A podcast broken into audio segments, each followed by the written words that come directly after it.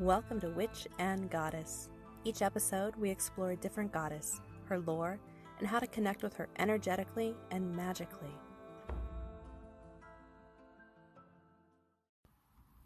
I'm your host, Patty Black. I'm a witch, mother, a teacher, and priestess of Morgan Le Fay. Goddess devotion is a big part of my witchcraft practice, and many goddesses, and other spirits, are my cohorts and partners in magic. I was a teacher in adult education before leaving the Muggle 9 to 5. Now, I teach witchcraft and magical classes online.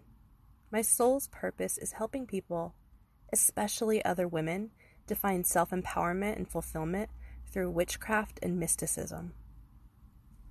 I strongly believe that goddesses, and all spirits, are much more than a set of magical correspondences for spells. You read long lists of deities as associated with certain topics as if they are another ingredient in a spell. Or worse, as if that's all that they can do. Call on Venus for love spells, Hecate for curses. That is not the approach I want to encourage. In my life, they are living, powerful beings. I think it's beyond rude and unrealistic to assume that a strange and ancient being would respond to our demands for assistance and favors. I learn about and respect many spirits, and occasionally I feel called to begin the process of building and nurturing a relationship with a specific spirit or deity. If that goes well, then I may start asking for her assistance in some of my magical work. Things really start getting magical and weird, in a good way, when you invite goddesses to interfere in your life. Now, I would never claim that magic without spirit isn't powerful. There are lots of happy and successful witches who do not involve deity. I do know that my practice, my magic, was a faint trickle to the fat, juicy flow that it's become since spirit, especially my goddesses, have gotten involved. The more I feed these relationships, the more magical my entire life becomes. Over the past few years, my goddesses have increasingly urged me to create opportunities for magical people to learn about all goddesses, to help them navigate making initial connections and building the relationships. So that's why this podcast exists.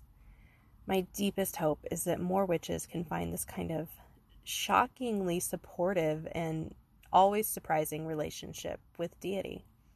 They blow me away regularly. Even the goddesses that I don't personally work with are so enchanting, and their lessons are so beneficial to modern witches and mystics. So, expect episodes on all types of goddesses from many different pantheons and cultures. A note on cultural appropriation. This is a real thing in pagan and magical circles. I do believe that the gods choose who they work with. Spirit can, of course, cross all human made boundaries, like race and landscape.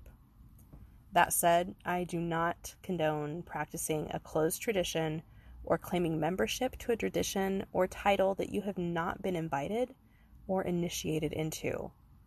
For example, anyone can call themselves a witch or even a priestess, but only specifically and formally initiated persons can claim to be a voodoo priestess. Shaman is not a title that is open for claiming by just anyone. Voodoo, shamanism, Santeria, these are just a few examples of closed traditions. In my experience, specific deities may sometimes choose practitioners outside of the closed tradition they are most associated with. Goddesses and gods are not owned by a human tradition. Likewise, just because you work with and have a relationship with a deity doesn't mean that you have any claim over the rites and practices of that tradition. Another note if you are knocking on the door of a deity who is m- most known in a closed tradition, you better be damn sure they want you there. Be open to the likelihood that not all deities want to work with you. It happens. You're certainly free to disagree with my approach. Please note, I am not a historian or a goddess scholar. I've learned about most of these deities from sources that are mostly available to everyone some insights are more personal and the result of communing with them in my practice. Some information is from research and learning 20 plus years ago when I started out. Otherwise, I try to credit any source of information that's new to me. Now, Kuan Yin, the focus of our first episode, is not as witchy as some of my primary deities. She's not traditionally associated with witchcraft or magic. Her vibe is very soft and classically feminine, but damn if she isn't a powerhouse. She is known for responding quickly and to all calls. That's one of the reasons I think she's perfect for our first episode. I don't want to be dismissive, but I do tend to think of her as an ideal starter goddess. She was the very first spirit, goddess or otherwise, to interact with me. This first experience with her transformed me from an experienced witch who didn't really work with deity to a shocked believer. It's not uncommon for witches to practice without spirit, whether they are atheists or they just don't involve spirit in their practice. I was kind of sitting on that fence. I was very enchanted by the idea of the goddess. I grew up in a strict Christian family with that patriarchal god. So I enjoyed learning about different goddesses and pantheons. But after years of practicing, kind of half heartedly, I never had any experiences that convinced me that deity was anything more than archetypes and legends that we could study and be inspired by. And I was inspired. I felt like goddesses were probably great for setting examples of empowerment, etc., but I didn't believe in them as entities or beings that we could interact with. Then, about six years ago, I had been married to my second husband for about a year. To call it a rough patch would be a big understatement. I am so grateful that we have come through that patch beautifully, but it was rough for a while. I went to bed alone most nights and frequently cried myself to sleep. One night was especially bad, and you know, I can't recall the specifics, but when I was in bed alone, I was inconsolable. I know that's a pretty dramatic word, but it is completely appropriate here. Sobbing, chest heaving, each thought brought a new wave of realization about how rotten my marriage was, and then more pain. I could not seem to cry it out like usual. The tears and the pain just kept rolling through. I remember mentally calling out for someone to help me. I'm not sure who I thought I was calling, as deities of any kind were not part of my life before that moment. But when she touched me, I knew who it was. I say touched, but it was more like being wrapped in a very tangible blanket of pure comfort. A balm of the sweetest relief covered me, spreading from my aching heart chakra outwards. I was instantly calmed and felt physical comfort. I just knew it was Kuan Yin. I had recently purchased Doreen Virtue's book, Archangels and Ascended Masters. Now, this was before she denounced all New Age practices as evil. So the book was beside my bed, and I had briefly perused some of the chapters, including skimming the entry on Kuan Yin. Um, this moment was unlike anything I had ever experienced, and it was more real than I ever would have imagined. She simultaneously relieved my deep heartbreak and kind of ushered me into a world in which goddesses were real. She was literally my starter goddess. So, let's talk about some specifics there are several variations on the spelling of her name. You'll see the Kuan spelled K W, K U, or Q U A N, um, sometimes even um, G U A N Y I N. She is a Chinese goddess and a bodhisattva. Pardon my pronunciation. Um, bodhisattva meaning enlightened being. There are a lot of versions of her origin stories, and this can be confusing until you read a version that includes or emphasizes the fact that she reincarnated many, many times in order to continue to help humanity. And so some of the different versions of her stories may be representative of her different incarnations. My favorite version is the comprehensive story from goddessgift.com, and I'm going to read an excerpt here. Here we go. In her first life in India, she was born as a male who sought to help poor lost souls be reborn to a better life on their journey to enlightenment. But he was overwhelmed and anguished when more lost souls kept coming in. in what seemed an endless cycle. In his despair, he shattered into a thousand pieces. From his remains, they shaped him as a woman, a goddess, for bringing compassion and mercy into the world. They gave her a thousand arms and eyes in the palms of each of her hands, so that she would always see the people's distress and be able to reach out to encircle them. Then they sent her back to earth to do her work. So successful was she at comforting the people that word of her began to spread to other lands and other religions. We need her here, the people cried. And so she went, reincarnating herself wherever she was needed. Known by many names and stories in many places, she was revered as a Buddhist deity and then a Taoist one. So that's from goddessgift.com. We commonly hear her called the goddess of compassion or goddess of infinite mercy. She is known to protect women and children and is frequently called upon by women who want children. But she again responds to all calls. She's often equated to or put alongside in the same energy as Mother Mary. Their energies are very similar because they both really radiate that feminine love. Um, her love for humanity is so great that she chose to remain in human form rather than ascend to Buddhahood until all humans achieve enlightenment. So, Kuan Yin is truly compassion and mercy. Her name means she who hears prayers. And again, it's said that she responds to every prayer addressed to her, and she has always responded to me. You might hear Kuan Yin referred to as the jewel in the lotus, and she is probably the Chinese deity that is most widely depicted in art, images, and statues. There are a lot of variations, but you will usually see her barefoot, maybe draped in golden necklaces, holding willows, holding jewels. You might see her depicted as a guardian of temples, with her thousand eyes and thousand arms. Her themes are mainly love, compassion, kindness, gentleness. But this foundation of love and softness leads to several other themes that really beautifully benefit humanity.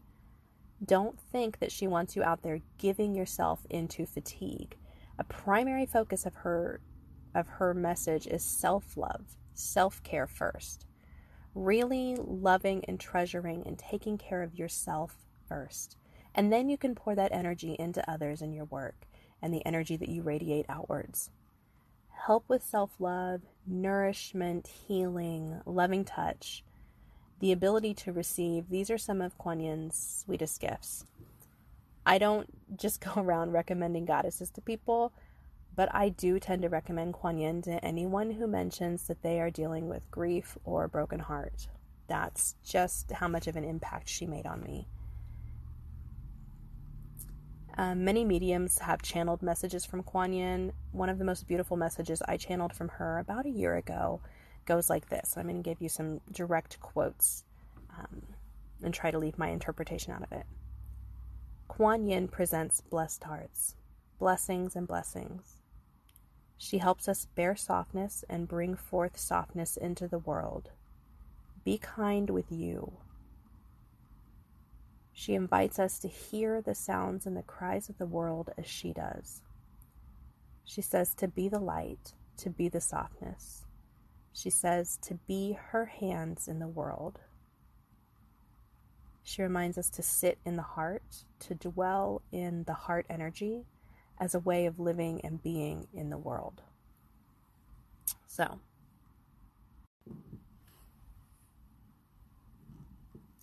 In my experience, Kuan Yin is not one of the gods who is concerned with offerings and outward expressions of reverence.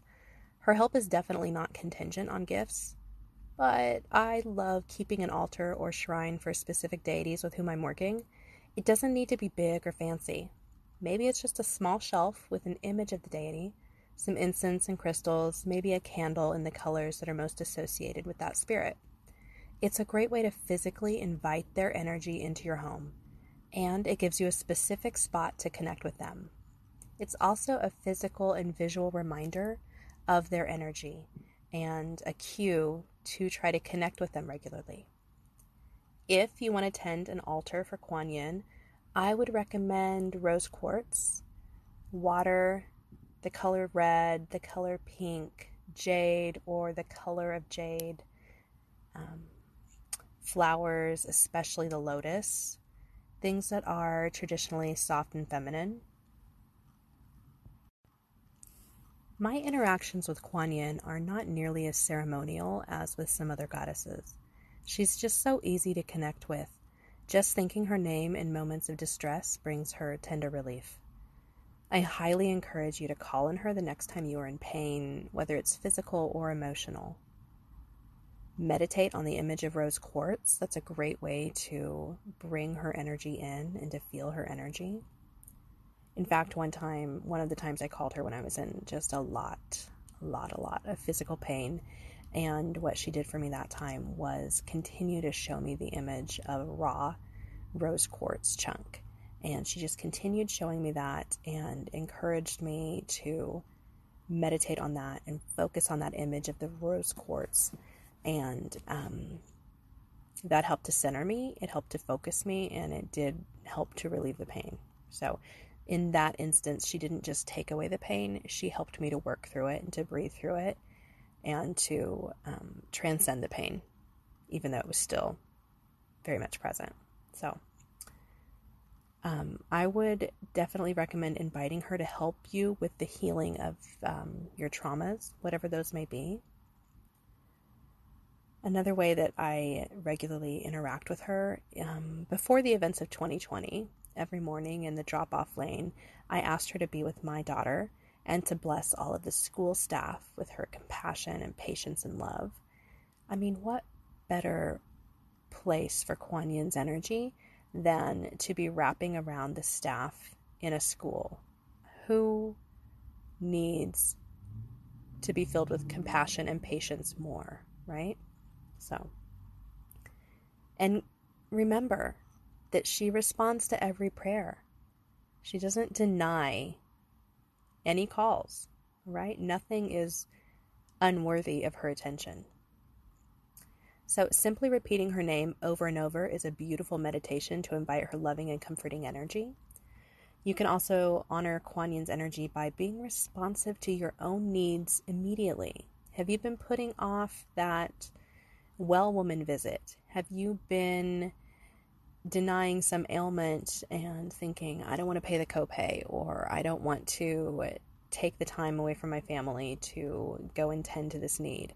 Are you putting off taking care of yourself in any way? Be compassionate to yourself and prioritize your own care. Respect the godliness of you. You don't need to be, and you shouldn't be second to your family, your job, your responsibilities. Consider that all of these areas will be better served by a nourished version of you. Be mindful of when you are overgiving. You might start to notice that your creativity is lagging or completely dried up.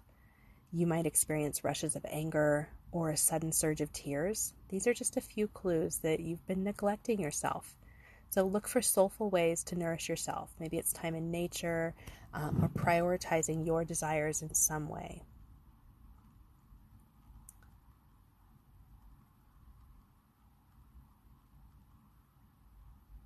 I like to recommend a vessel of stillness meditation. So this can take as little as five to seven minutes, but it's um, very powerful and potent for creators and magicians and witches. So you would center as normal for meditation, and when you're calm and relaxed, imagine a beautiful bowl or a chalice made of whatever materials inspire you. Maybe it's crystal, maybe it's silver anything. Place your awareness into that still, unfilled chamber, or simply visualize an empty womb. You may want to repeat silently I empty so that I may receive, or I empty to receive. And just repeat that while you focus on this empty space around you. Now, this can be challenging the first few times, but stick with it. Do not resist the emptiness, inhabit the stillness. In this quiet, you will find a place of rebirth, the blank void of pure potential, and that is what magic is made of. If you've enjoyed this episode, please consider subscribing and sharing this podcast with fellow witches and magical people. You can follow the show at Witch and Goddess Pod at Instagram. You can find my programs, classes, and groups at blackbirdmagic.com or email me at witchandgoddesspod at gmail.com. That's witchandgoddesspod at gmail.com.